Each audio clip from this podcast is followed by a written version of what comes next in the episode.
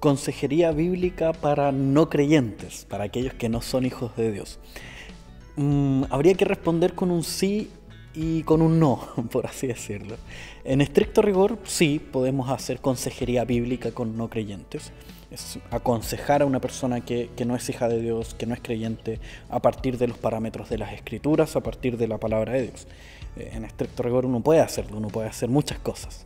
Pero, eh, hablando de una forma más profunda y más trascendental, eh, por más que logremos ayudar a esta persona en este elemento moral que él está teniendo un problema, eh, aún así se estaría yendo al infierno.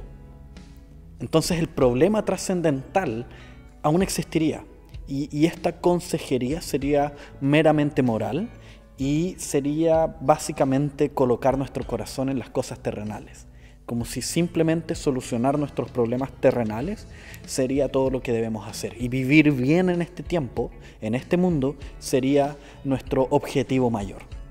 Pero teniendo una comprensión bíblica mucho más amplia, mucho más profunda, debemos entender que la consejería bíblica va a ayudar realmente a aquellos que son hijos de Dios como dice, dicen las cartas que están en Apocalipsis, escritas por Juan, enviadas por Jesús a sus iglesias, nosotros vemos cómo constantemente se nos dice el que tenga oído, oiga lo que el Espíritu dice a las iglesias.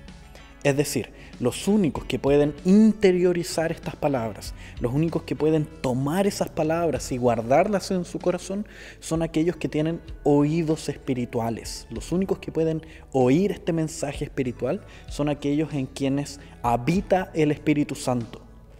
Entonces, en estricto rigor, aún más estricto rigor, consejería bíblica para no creyentes no, no existiría. No existiría. Lo que sí debemos hacer es predicar el Evangelio. Y podemos quizás ir mezclando estas cosas. Y en la medida que vamos aconsejando, vamos predicando el Evangelio.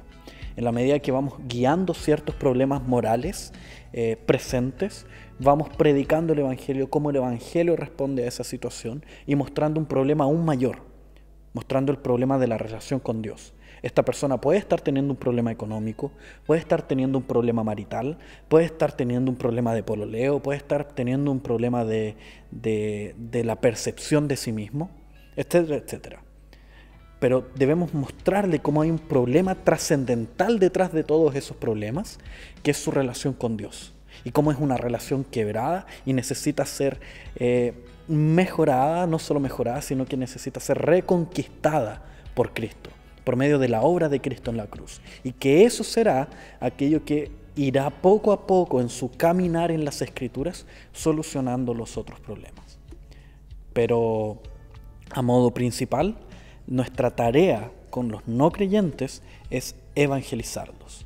Porque de nada sirve que tenga un buen matrimonio si al final va a terminar en el infierno.